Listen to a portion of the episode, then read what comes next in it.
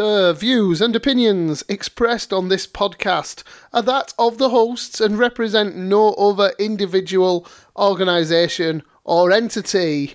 You right, Adam? Yes, I'm all right, Roger, and I want to start this podcast by making an apology regarding how late the podcast went out last week. That's entirely my fault. I had quite a few interviews that came up, so I wanted to make sure that I prepared for them. Fingers crossed I'm successful on any. But yeah, I was quite lucky with the amount of interviews that I got to attend last week, 3 in the space of 24 hours. So that's a heck of a lot of work for you there, Adam. I'm Roger, and my colleague Adam is being harsh on himself as ever. If I hadn't have been gallivanting around with my family, I could have got it edited myself. I just appreciate you doing it. Both of us give up airtime freely to do this, Adam, so thank you. And I'm sorry that your interviews haven't worked out in success yet. Well, one of them's been rejected. I don't know about the other two yet. Just keep on hammering away at it and success will come. Yep, and I will let you know when I get a job offer. breakthenewspod@gmail.com if you'd like to get in touch with any news. It is the 28th of October 2023 and, of course, it is a Saturday as usual when we're recording. So that means it is parkrun day. And I went to Horton Parkrun today and I did a parkrun and I got a PB 1951, which is 8 seconds faster than my previous PB at 1959. And I did really well at my run today. I think we've both had a terrific week, Adam, because I've had a super week. I took my family to 2 fabulous destinations. At the start of this week, I took my oldest daughter to Alton Towers. And it was term time for the local area there, so it was quiet. The weather forecast was bad, but it didn't turn out that way. It didn't rain on us once, so it was quite quiet. So a lot of the rides, even the big coasters, we were able to get on without queuing at all. We rode everything we wanted to ride. We had great fun, made great memories. The park was open till 9 o'clock. I drove us through the Peak District in the morning, right through the middle at Peak District, which was beautiful but foggy. Then I motorwayed it all the way back. The day before yesterday, I took the whole family to Blackpool to see the illuminations, and that was fantastic as well. I tell you what, it was the warmest I've ever been seeing Blackpool illuminations, you know, Adam. Yeah, because it's always in the autumn time, isn't it, when the set switched on? Did you enjoy them both? It was fantastic. Again, at Blackpool, we had good weather. It didn't rain. There were people there, but I wouldn't say it was crowded. We saw a fantastic light show in the front of Blackpool Tower where, you know, they, like, projected onto the building and we were able to, like, stand in the little town square they've made in front of it and have a bit of a dance together as a family. It was really good fun. We had a really nice time and I got the kids a drive-through McDonald's on the way home, so they quietly munched in the back of the car while I drove the long, dark drive home. Yeah, I remember I used to go to Blackpool sometimes when I was younger. My mum and my stepdad, because I've got like a half-brother, they used to take us and we used to drive through the whole of the illuminations and see every one of them. And it used to take an awful long time to drive through them. That's just some of the stories that I remember from when I was younger. I don't know whether you went past each illumination. There is no way I was going to drive down Blackpool Promenade. It's just a hellish drive, especially with tram lines and everything. I would rather just be relaxed. So what we did was we parked at the Pleasure Beach, which cost a small fortune. I was absolutely robbed for parking, 15 quid. I was desperate for a wee, so I just wanted to park the car and get out. And then we walked from South Pier all the way to the tower and then back. So we didn't do the whole 3 miles of the illumination. I mean, my 5-year-old has still only got little legs and they were all tired enough by the time we'd done that. I probably walked through these illuminations faster than what we went through them on the car that time. Yeah, 6 miles is definitely doable for a beast like you, Adam. I don't know about walking through them faster, but I could definitely run them through them faster. I can do 6 miles in under an hour.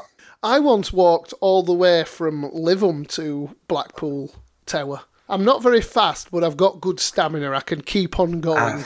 I've been to Liveham only once with my mum. I don't even know when the last time I visited the West Coast before. It would have been before the pandemic, before the last time I visited that coast round Blackpool Living area. Well, like yourself, my wife used to have family holidays in Blackpool, so it brings back a lot of memories for her. But there are some parts of Blackpool my wife doesn't like, because my wife has a phobia of bangs and snaps, and, you know, them little snapper things kids throw on the floor. Oh, if she hears them, she gets freaked out. Like I say, Blackpool, centre Blackpool's, it seems a bit like Bradford, to be honest, doesn't it? Maybe not as bad as Bradford, let's be honest, but, I mean, there's a lot of takeaways and stuff. At least it's got a seaside, and at least it's not as violent as Bradford, let's be honest. The area is very, very deprived. I mean, I noticed at the end of the night, when I drove to McDonald's, yes, the promenade, especially with illuminations, is fabulous and beautiful, and it looks amazing. Now that they've sorted out the beach as well, you know, Blackpool has a nice, clean beach now. It's lovely, but as soon as you go back away from that, inland, into Blackpool properly, it just stinks of deprivation. It was very scary, very dark, very grim. I wanted to drive out of there very quickly. I think it's because Blackpool Council know that if that promenade is not up to scratch, they lose their tourism and they are doomed. So they absolutely put their all into making it perfect. And it is better. Blackpool is slowly shedding that scuzzy reputation it's got. Yeah, so maybe they've realised that it's perhaps losing them tourism, and they might have paid some people to go and pick the litter up off the beach, perhaps. Well, I've been there twice this year now, and I definitely highly recommend Blackpool to anyone now. Looking back on this year, because it's been my first year with a car, I think I have been and done loads of things, so I need to calm down and settle a little next year. Yeah, maybe save a little bit of money on petrol, because it does cost a lot of money, doesn't it, driving around all the time? It does. I've spent a fair wedge on petrol this week, so I need to pack that in.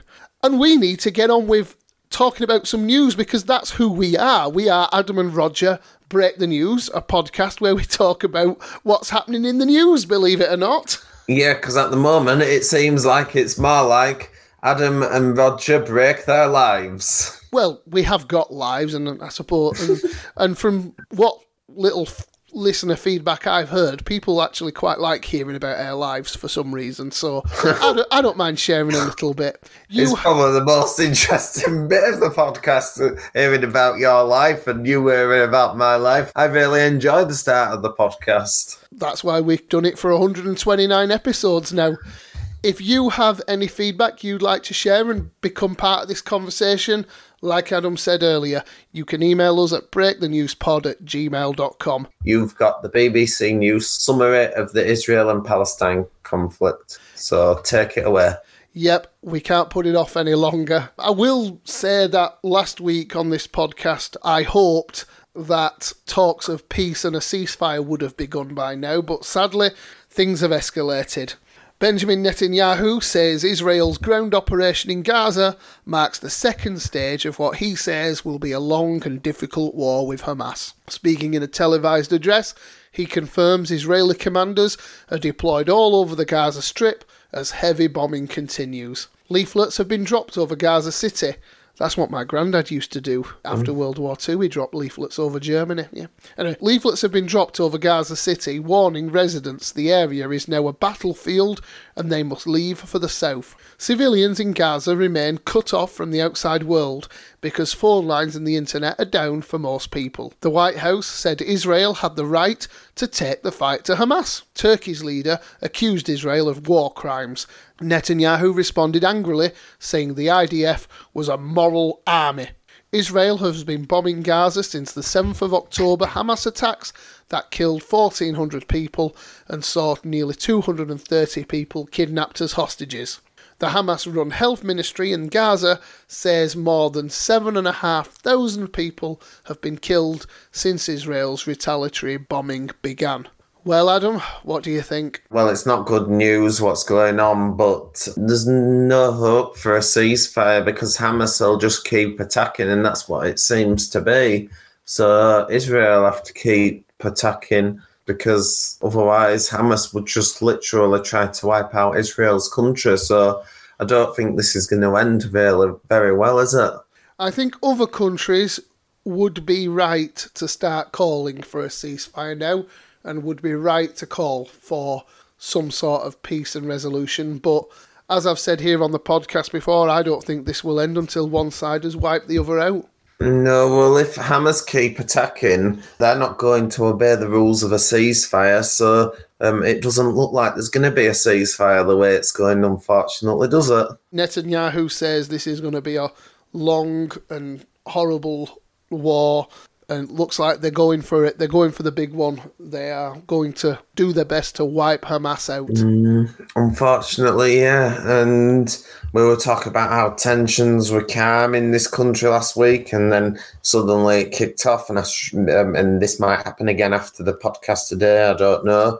But there were estimated to be over 100,000 people protesting in London today. There has been a bit of trouble at some of those protests today, which I've just looked at breaking news. One man's been arrested over death threats, and there's been other people arrested over other offences. So things do look to be escalating in this country, unfortunately, as well. But out of a crowd of 100,000, it doesn't seem like it's too bad. The police do need to stay calm over this, and so do the protesters. Everyone just needs to keep calm, cool, rational heads, as we try to do here on our little podcast, our little, not protest, but our little way of having our say.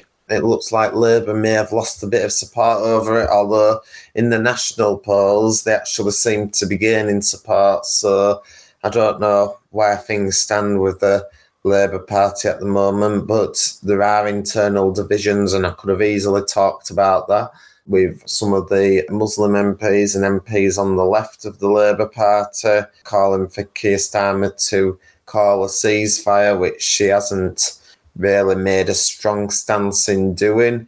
How do you think the politicians in this country have reacted to this war? Do you think they've reacted well? Do you think they've reacted badly? They've done their best with the limited information that they've got. They haven't out and out lied to us. I think siding so strongly with Israel at the start of all of this was a mistake, but I do kind of understand it in a way because the attack at that music festival was horrifying. But I think now that Israel has had its revenge, its payback, and more so, nearly 7 times over now, it's time to make more noises about packing this in, and Keir Starmer and Rishi Sunak would be smart to start making noise about a ceasefire now. I think that this is probably going to end with other countries calling for a ceasefire. Eventually, once Israel has destroyed Gaza enough, Israel will agree to a ceasefire, which will hold for about 2 or 3 years, and then it'll all just start again. But what about if Hamas don't agree to a ceasefire and Hamas keep attacking even though there is a ceasefire? Both sides will keep attacking, even if there is a ceasefire. Every ceasefire we've had up until this point has been broken eventually. Both sides just treat the ceasefires as a chance to regroup and recuperate and plan their next move. Yeah, I think you made a good point there, sadly. I think that you may be right. We've got some important news which is taking place in this country. So Immigration Minister Robert Jenrick has announced plans to close 50 hotels used to house asylum seekers in the UK by January. He stated that these closures are part of a broader effort to reduce asylum claims and that hotel contracts in all 4 nations of the UK would be ending in the coming months. The use of hotels to accommodate asylum seekers has been criticised for its cost, which amounts to £8 million per day, according to Jenrick. He deemed this expenditure unacceptable and unsustainable. In response, the government has sought alternative methods of housing asylum seekers, including increasing room sharing in hotels and utilising disused military sites. The government also plans to continue housing asylum seekers on the Bribby Stockholm barge in Portland, which currently holds 50 people. Although the cost of the barge has not been confirmed by the Home Office, Labour estimates that it is more than £800 per person per night, a figure Jenrick disputed, claiming that it would be more cost-effective once at full capacity. The increased use of hotels for asylum seekers has been linked to a surge in asylum claims in the UK, with a record high of 175,000 people having their applications processed in August. To address this backlog, the government has doubled the number of caseworkers processing asylum applications, but Labour has called for the hiring of an additional 1,000 caseworkers, while the legacy backlog of asylum applications made before the end of June 2022 has decreased. New applications have offset this reduction. Concerns have also been raised about the housing of Afghan families who were told to leave hotels over the summer. And I just want to add in, some flights have come back from Afghan, bringing some of those refugees back from Pakistan. The government's plan to reduce small boat arrivals, which accounted for approximately 45% of asylum applications in the UK in 2022, includes sending some asylum seekers to Rwanda to claim asylum there. However, the legality of this scheme is under consideration by the Supreme Court following an overturning of an earlier High Court ruling that deemed the plan lawful by the Court of Appeal. What do you make of this, Roger? How do you think they're managing to close migrant hotels then? That's the bit that concerns me, because Robert Jenrick can have a little pat on the head for announcing this hotel plan, but they probably should have never been housed in hotels in the first place. And where are these families going to go? Because with some of these immigrants, there are some genuine refugees and families and young children, and we don't want to just be chucking them out on the street. So where are they going? Well, from what I've heard, it sounds like some of them are going to go into social housing, and also they might move migrant hotels into constituencies that they're very unlikely to win at the next election. It sounds like most of these everywhere. It sounds like most of these migrant hotels that are going to be closing are going to be ones where they think they stand a chance of winning in marginal seats to try and avoid losing the next election. So I think this may be a bit of a political point more than anything, because obviously if they can campaign on people's doorsteps saying that they've closed the migrant hotels in the seats that they were going to lose, then they might be hoping to get across the line. So the only place where you won't be able to find immigrants is Richmond and Westminster. Yeah, maybe some other ones, some rural southern seats perhaps. I think the Conservatives are being a bit more optimistic than what many of the polls suggest. I think they expect to do better than what the polls suggest at the next election anyway. I think they think the polls are going a bit over the top with the amount of losses that they're expected to lose. As we get closer to an election, usually the lead narrows. I think they're hoping that they won't lose as badly as what they expect, but who knows? Because from what I've seen in recent weeks, there were a YouGov poll, in fact, this week, which suggested that Labour's lead's actually not being reduced, it seems to be extended. So according to a poll by YouGov, and I've seen worse, I've seen people poll, but let's go by YouGov because that is a reputable pollster. So according to YouGov, Labour are expected to get 48% of the votes. Conservatives are expected to get 24% of the votes, so that is literally a 24% lead. The Lib Dems are expected to get 9%. Reform are expected to get 8%. Green Party are expected to get 5%, and then obviously there are other ones which is not actually included here, which are like the SNP and some minor parties. It's not looking good for the Conservatives, is it? No, and they can make noises like this hotel thing because they're solving a problem that they created, and it's low-hanging fruit. But I actually suspect there won't be much action. The barometer that I can use is the hotel that I live near. Without doxing myself too badly, I live quite near a Cedar Court hotel, which is housing migrants at the moment, and that's fine. It's not causing any bother for me. But I am very, very confident that by the end of January, that hotel will still be being used to house migrants.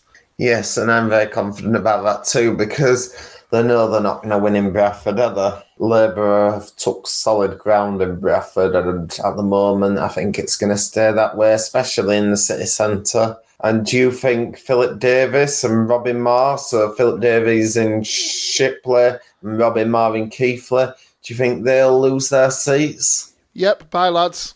And do you think they deserve to lose them seats? Individually, probably not, but I don't know enough about them to make that judgment.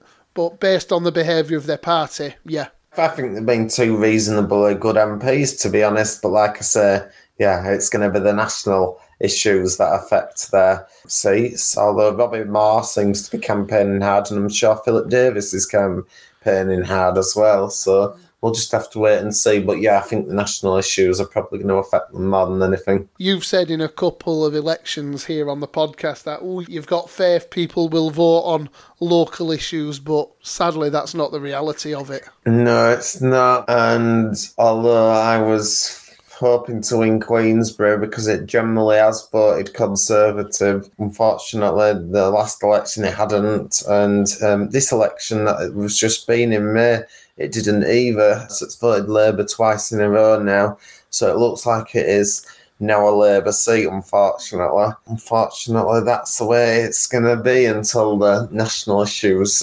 change. Well, it looks like our ex-Prime Minister is looking for a new career outside of politics now anyway. Yes, I was very happy about this news. Yeah, much to Adam's delight, former UK Prime Minister Boris Johnson has joined GB News as a presenter, programme maker and commentator after stepping down as an MP earlier this year. So obviously he's not going for re-election anywhere. He aims to focus on discussions about global and national issues, promising unfiltered perspectives on various topics.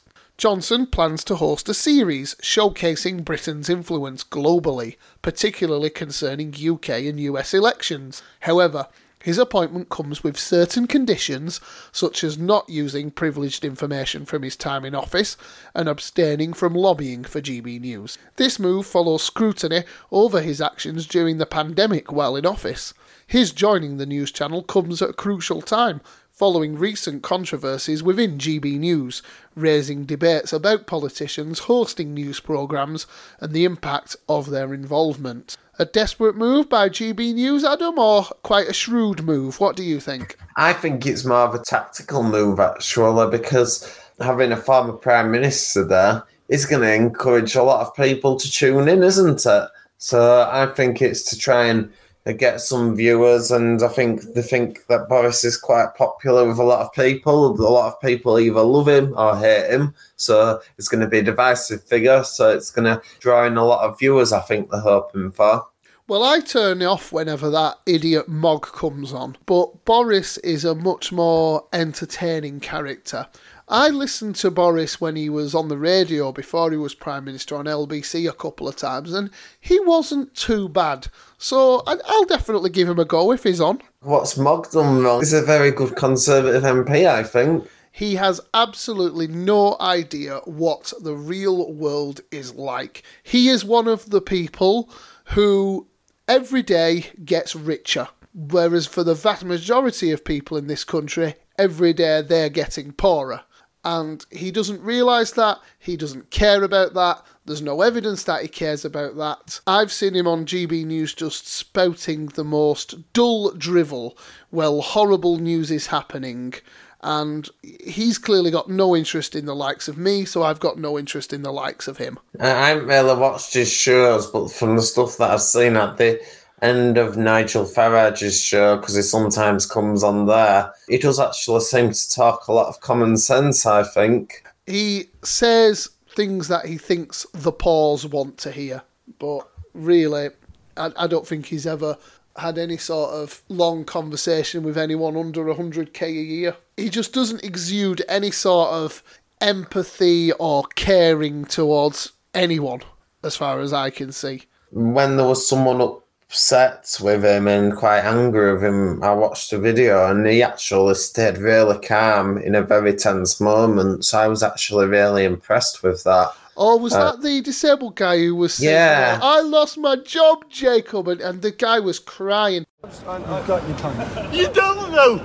You're just an overeaten millionaire Tory who lumps down on disabled people. That's really not what... No, rubbish. It just isn't. It's been bankers' bonuses. MPs payday. Rubbish. You're a disgrace, Jacob. Right, you're shameful. All right, I'm sorry you think that. I know that. But I wish you well in your search for a job. I really do. Trust me. I'm trying to be very polite. You And this is a free country, and you're entitled to. But you basically said my degree means that. You're disabled. Are you really disabled? It's shameful. But you keep getting voted back in. I'm making the same. 10 years, Jacob. 10 years. You don't know. I've heard it doesn't change. 10 years. How long do you need? Tell the living is that. No rocket science. 10 years! I'll give Mogg credit on that one, because Mogg didn't have a clue what to say, but at least he did stand there and take it. He didn't run off to his car. He tolerated the poor guy. He didn't actually help him. No, well, he can't necessarily... He's a politician, so his job's actually to try and change the laws, which obviously can help people like that guy. I don't think he's made his life exactly worse, has he? He just goes on GB News and talks about what a beautiful village he lives in. I haven't watched any of his shows, so I can't actually comment there. I actually rank him quite highly. I wouldn't actually be that bothered if he were Conservative Party leader. I think he's in a good place to run the country. You definitely would disagree with what I'm saying about Jacob there. I'm trying to work out if he'd be better or worse than Rishi, but neither is saying much. So which one do you think would be worse? Mogg. Yeah. Because I think Mogg is just lazy. People may stereotype him because of his posh voice. I don't know if that's the reason why you don't like him, because he does talk like he has a really, really posh voice, but that's just his accent from where he's from, isn't it? Oh, yeah, I don't mind that. What I do mind is his posh manner and demeanour, and I can never get over that picture of him just lied there in the House of Commons like he didn't care, you know. Yeah, I know which one you're referring to there. That was silly. I can't even remember why he did that. I think he fell asleep, didn't he? That says it all. Yeah, it shows that they can't always be bothered to listen, and they get bored in the House of Commons because, like, quite often you see them on the phones as well, don't you? Yeah, and that should definitely be banned. I think Lindsay Hoyle's done a pretty good job at stopping a lot of the nonsense. He's done better than Bercow. But going back to Boris Johnson, yes, the man has been and is a very dishonest idiot, but he is entertaining and he does have strong opinions. So I think it could be worth a watch when he's on GB News. Yeah, and will you be tuning into him? Oh, yeah.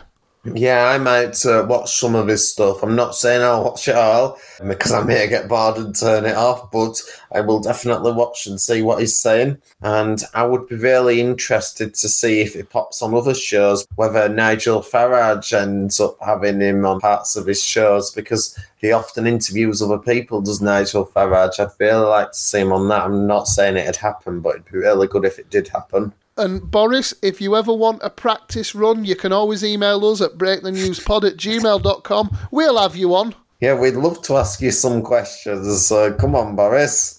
What are you waiting for? We're happy. We'd love you on here. For now, I think we've got other news that we need to break on here. Unfortunately, shoplifting is on the rise.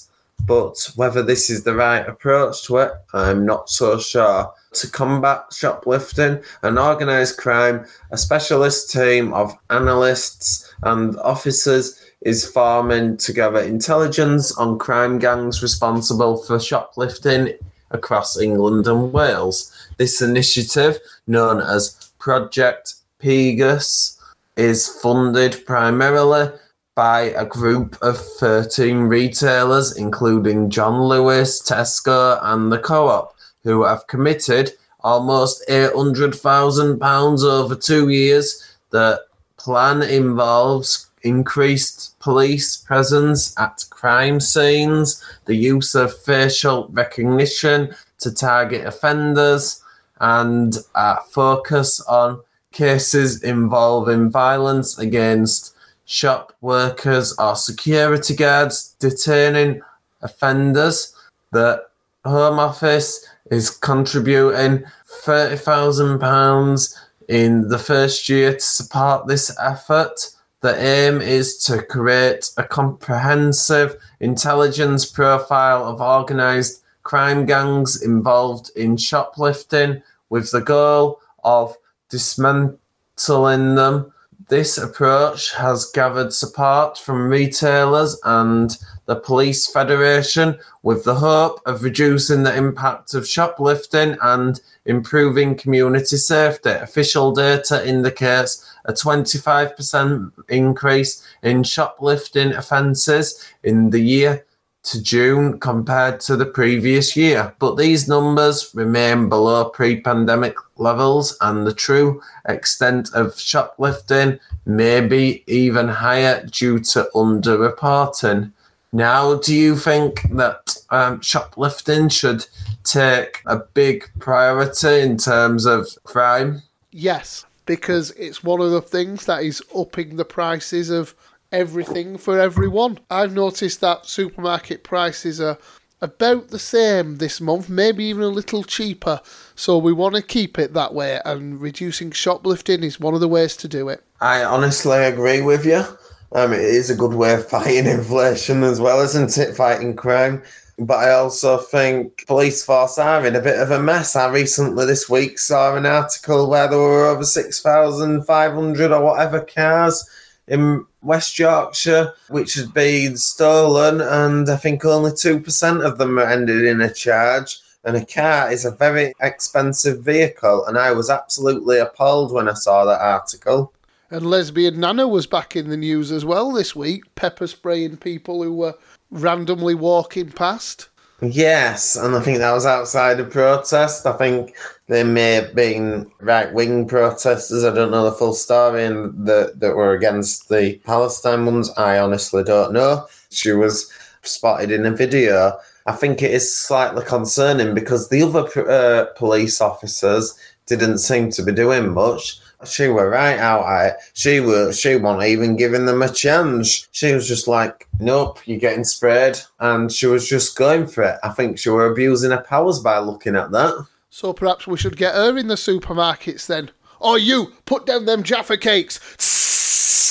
Ah! Do you actually trust her being in the police force? Because she seems to be taking very... very aggressive measures, and I think she goes a bit overboard. I think she has mental breakdowns by looking at the stuff that she's done. 2 cases now she seems to have gone over the top. It's like I said last week, though, Adam, we don't have a police force, we have a police service. When you're just being aggressive and shouting at people and you're not in control of yourself, that is not force.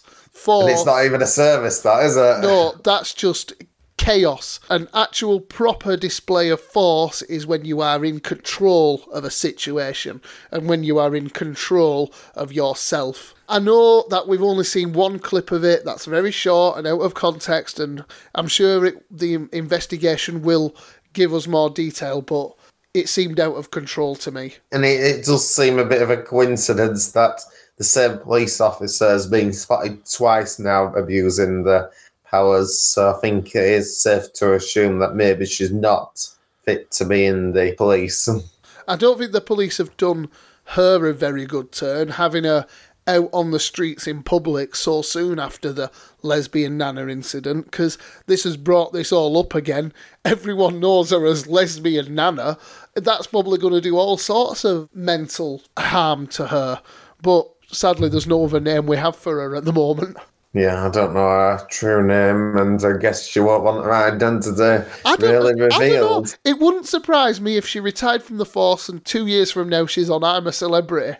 It wouldn't, no. You don't know these people, do you? Because sometimes people like drama, don't they, these types of people? We gave some hopeful news there about supermarket prices. Have you got any more for us, Adam? Potentially where interest rates can they go. Who knows what's happening with interest rates at the moment?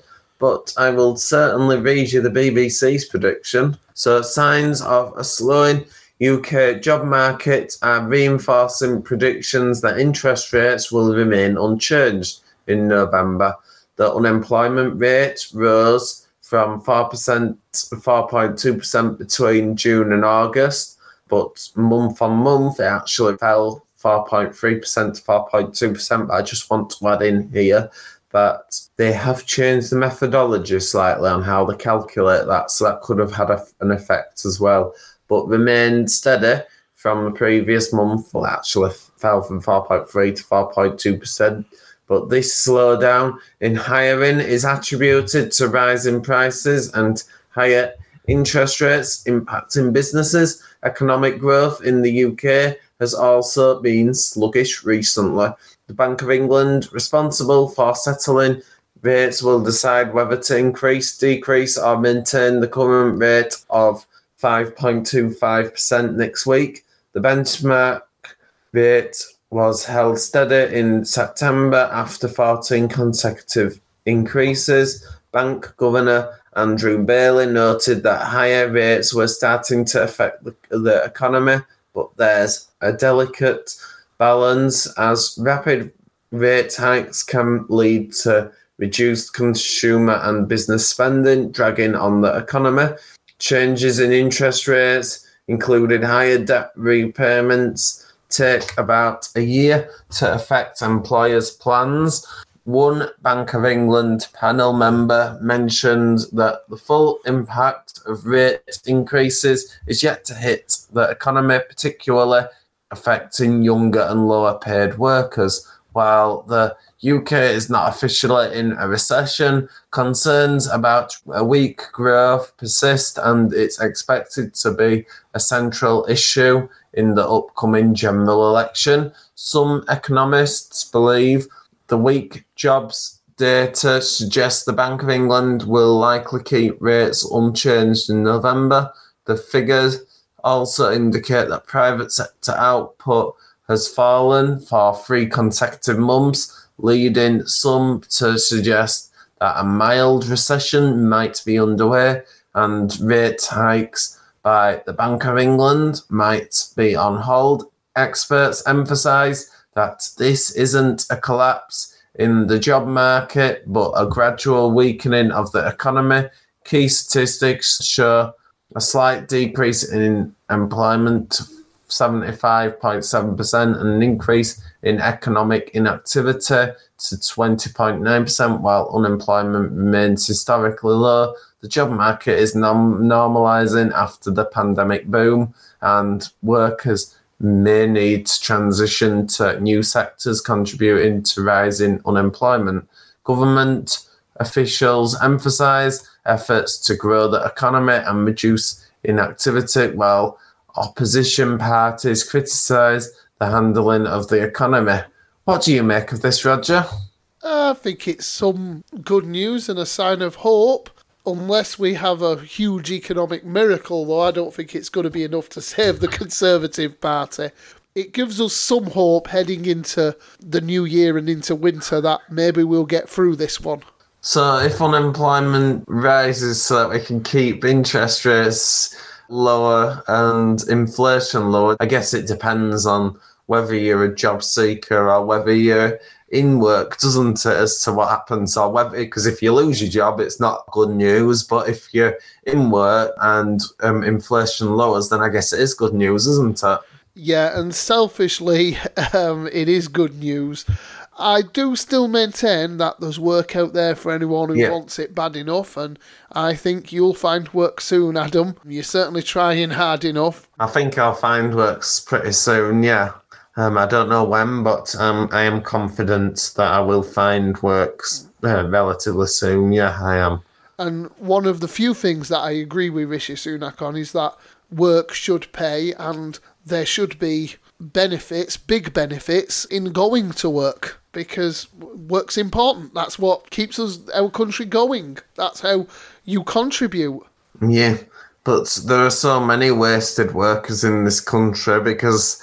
So, especially in the city of Brentford, because some people can't get a job. You see on the job applications, many jobs have more than 100 applicants just for one position. So there's clearly talent that's going to waste here. And there's so much of a black economy as well. And again, that's a massive problem in Bradford as well. A lot of people working off the books, earning less than minimum wage, not paying taxes, and that messes the economy up a great deal. Yeah, but is there a few reasons behind that? Because obviously some people don't have the right to work, you know, like if they're a legal migrant. Some people may not have the experience to work, so people could actually be choosing to work in the black economy just to get themselves experience, because obviously if they can't find a job in the legal economy, they may choose to work in the black economy, and that's not good, is it? No. But then obviously if we end up with loads of people employed, the black economy just goes and outsources the workers from overseas, and that's why we get so many migrants in this country. Although UK small boat crossings do appear to be falling, so I wonder if that's because it's much easier to get workers from this country anyway now. Probably more to do with the fact that it's November. Yeah, but I mean, over the last year as a whole, UK boat crossings are actually down from last year, so maybe that is having a little bit of an impact. We'll just have to wait and see. I certainly don't think it's going to help Rishi as much as he wants it to help him. No, and there'll still be people coming across, because those smugglers are making a fortune out of this, because they're charging a fortune for people wanting to come over this country, because people are just coming across to this country because they feel it's the best one economically, or they can speak the language. There are many reasons why people choose to come over here illegally, so it's not like they're going to be able to stop the boats completely, is it? No, but I hope that lots of people come here legally and contribute, because that's great. But do you think that's likely to happen? Sadly, it seems a lot easier to just come in illegally at the moment. Yes, and we've got to remember he has actually negotiated a returns agreement with Albania, so there's a lot of Albanians that are not coming over now, but there's still many from other countries that are coming over, so maybe that has reduced them a little bit, but it doesn't explain all the decreases, because I've been through the figures and looked at it. There have been additional decreases from other countries as well, but with the Israel and Palestine conflict, I'm not sure those decreases will hold off that long. And it looks like a lot of countries are very keen on not taking in any refugees for this one. Yeah, so a lot may end up having to find a country that'll take them, so a lot may end up coming across the channel to the UK, because they know that they will get put in a hotel or will get somewhere to live, even if they come across illegally. So I do think that, yeah, maybe the crossings will go up. If they're genuine asylum seekers, we should do our share. But if other countries aren't going to contribute, then our share is probably going to be very little. You mean our share's going to be very, very high, isn't it, if other ones aren't going to do it? Well, this is what I mean. If it's a fair share, then we should take it as much as other countries are. But is it going to be a fair share, do you think? We know it's not. We know that Britain goes above and beyond. And in a way, that's good, but it also means we can be taken advantage of, and we've been taken advantage of for too long. Even Germany are starting to say, no more, now. That's what I can't understand, because Germany also have a soft touch as well. So I don't understand why they're so desperate to cross to the UK, but I think it's mostly down to the language, because English is a global language, and I think that's what encourages a lot of them to cross that last bit of the channel. That's just from the stuff that I've looked into. It always seems to be English-speaking countries that they seem to arrive on. I also think that countries want to maintain an identity and a culture, and that's perfectly okay. They're realising that if you are completely diverse, then you just become homogenous. You don't stand for anything. It can make you weaker in a way. So I think it's important to have your own identity as well as respecting other people's. Well, a lot of the English-speaking countries are going to lose that identity because the migrants like to travel to the English-speaking countries, don't they? I definitely wouldn't discourage my children from migrating. But would it be an English-speaking country so that they didn't have to learn another language? I don't know. That'll be up to them, I suppose. Because, Canada's a very good country by the sounds of things. I think I was comparing Canada to the UK a few weeks ago with you. So there are great countries out there. Well, we're on the topic of culture. I've got two little cultural articles to share with you to finish the podcast, if I may, Adam. I know that this kind of stuff isn't really your thing, but I think some aspects of it will interest you, and I know you'll indulge me. So thank you very much. Yeah. The first thing is the Beatles. You know the Beatles, don't you, Adam? Yes, they're a pop group or something. Well, yeah. I'm not sure if they're pop, but they're a music group. Oh, yeah, 60s pop group, absolute legends, probably objectively the most successful band of all time. And they are set to release what is being called their final song, titled Now and Then. Despite the fact that two members of the band have been dead for years. This song is based on a 1970s demo by John Lennon, which was finished off last year with contributions from the two remaining living Beatles, Sir Paul McCartney and Sir Ringo Starr. The track, which will premiere on November the 2nd, will also be included in remastered versions of the Beatles' Red and Blue albums. The completion of the song was made possible through advancements in AI technology, which extracted Lennon's vocals from an old cassette. The emotional completion of the track marks a surreal experience for the surviving Beatles. Originally penned by Lennon after the band's breakup, the song is an apologetic love ballad and has been in circulation as a bootleg for years. Yoko Ono, Lennon's widow, gave the song to McCartney after Lennon's death in 1980. McCartney, along with Ringo Starr, added new elements to the recording, including vocals, drums, bass, guitar and piano, completing the song that had been left unfinished for decades. Technological advancements in audio separation and enhancement were crucial in making this completion possible. The release will be accompanied by a documentary detailing the making of the song, and the BBC will also air a podcast series about the iconic band, with exclusive interviews with McCartney and Starr about the new material. Will you have a listen, Adam? I'm not sure if it'll really interest me, but if I hear it on anything, I'll definitely give it a listen, but I'm not really sure. Unless you share it with me, maybe I will. I'll probably stick a clip of it on next week's podcast, but you have to be very careful because the Beatles are famously very litigious and aggressive about copyright, so it'll just be a little clip. Fair enough. But do you think it actually is the Beatles, given the fact that two of them have been dead for a long, long time now, and they have recreated John Lennon's voice using AI? I still don't think AI is going to be that good yet to be able to be spot on what the Beatles would have done. Well, we might find out when this song comes out. I've got high hopes and high expectations for it. I'm quite excited. Yeah, it might still be good, but I mean, will it be the Beatles? Because obviously the voice is not going to be exactly the same as what the Beatles would have done. The AI may try to predict it, it wouldn't be able to tell you exactly. It would be better if it were the Beatles, but unfortunately we haven't got them now, have we? No, but because two of them are still alive, those two remaining Beatles have been able to shape this. So I think it's going to be pretty close to what we would have got if all four of them had still be around. So it's going to be interesting to hear. It's been a really strong end to the year for music for me. Green Day have announced a new album. Blink-182 have got a new album out. I'm very happy in terms of music at the end of this year.